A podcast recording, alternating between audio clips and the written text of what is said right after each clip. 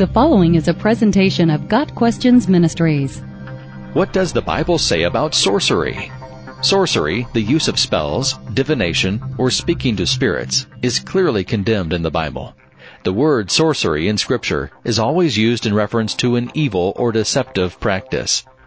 For example, in 2 Chronicles 33 verse 6, King Manasseh is condemned for his many evil practices, and he burned his sons as an offering in the valley of the son of Hinnom, and used fortune telling, and omens, and sorcery, and dealt with mediums and with necromancers. He did much evil in the sight of the Lord, provoking him to anger. The Apostle Paul lists sorcery as one of the many sinful practices that mark the lives of unbelievers. Now the works of the flesh are evident sexual immorality, impurity, sensuality, idolatry, sorcery, enmity, strife, and things like these. I warn you, as I warned you before, that those who do such things will not inherit the kingdom of God. Galatians 5 verses 19 through 21. Interestingly, the New Testament Greek word translated sorcery is pharmakeia, which is the source of our English word pharmacy. In Paul's day, the word primarily meant dealing in poison or drug use, and was applied to divination and spell casting because sorcerers often used drugs along with their incantations and amulets to conjure occult power.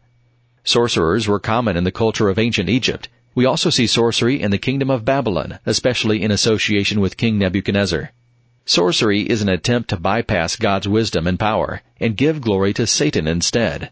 God has no tolerance for sorcery. In Deuteronomy 18 verses 10 through 12, sorcery is listed among the sinful practices of the nations surrounding Israel.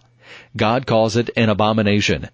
There shall not be found among you anyone who practices divination, or tells fortunes, or interprets omens, or a sorcerer, or a charmer, or a medium, or a necromancer, or one who inquires of the dead.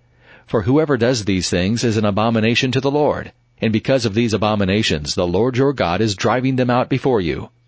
Malachi also speaks of God's judgment on those involved in sorcery. Then I will draw near to you for judgment. I will be a swift witness against the sorcerers. Malachi 3 verse 5. Apparently, sorcery will still be practiced in the end times.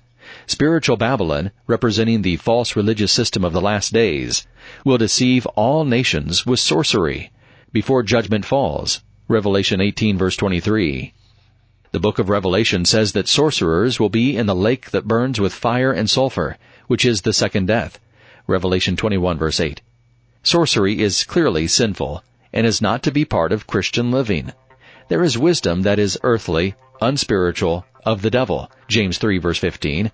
And this is what sorcery offers. Our wisdom comes from God. James 3 verse 17. Not from deceiving spirits. The power of God is much greater than the power of sorcery. 1 John 4 verse 4. Got Questions Ministry seeks to glorify the Lord Jesus Christ by providing biblical answers to today's questions. Online at GotQuestions.org.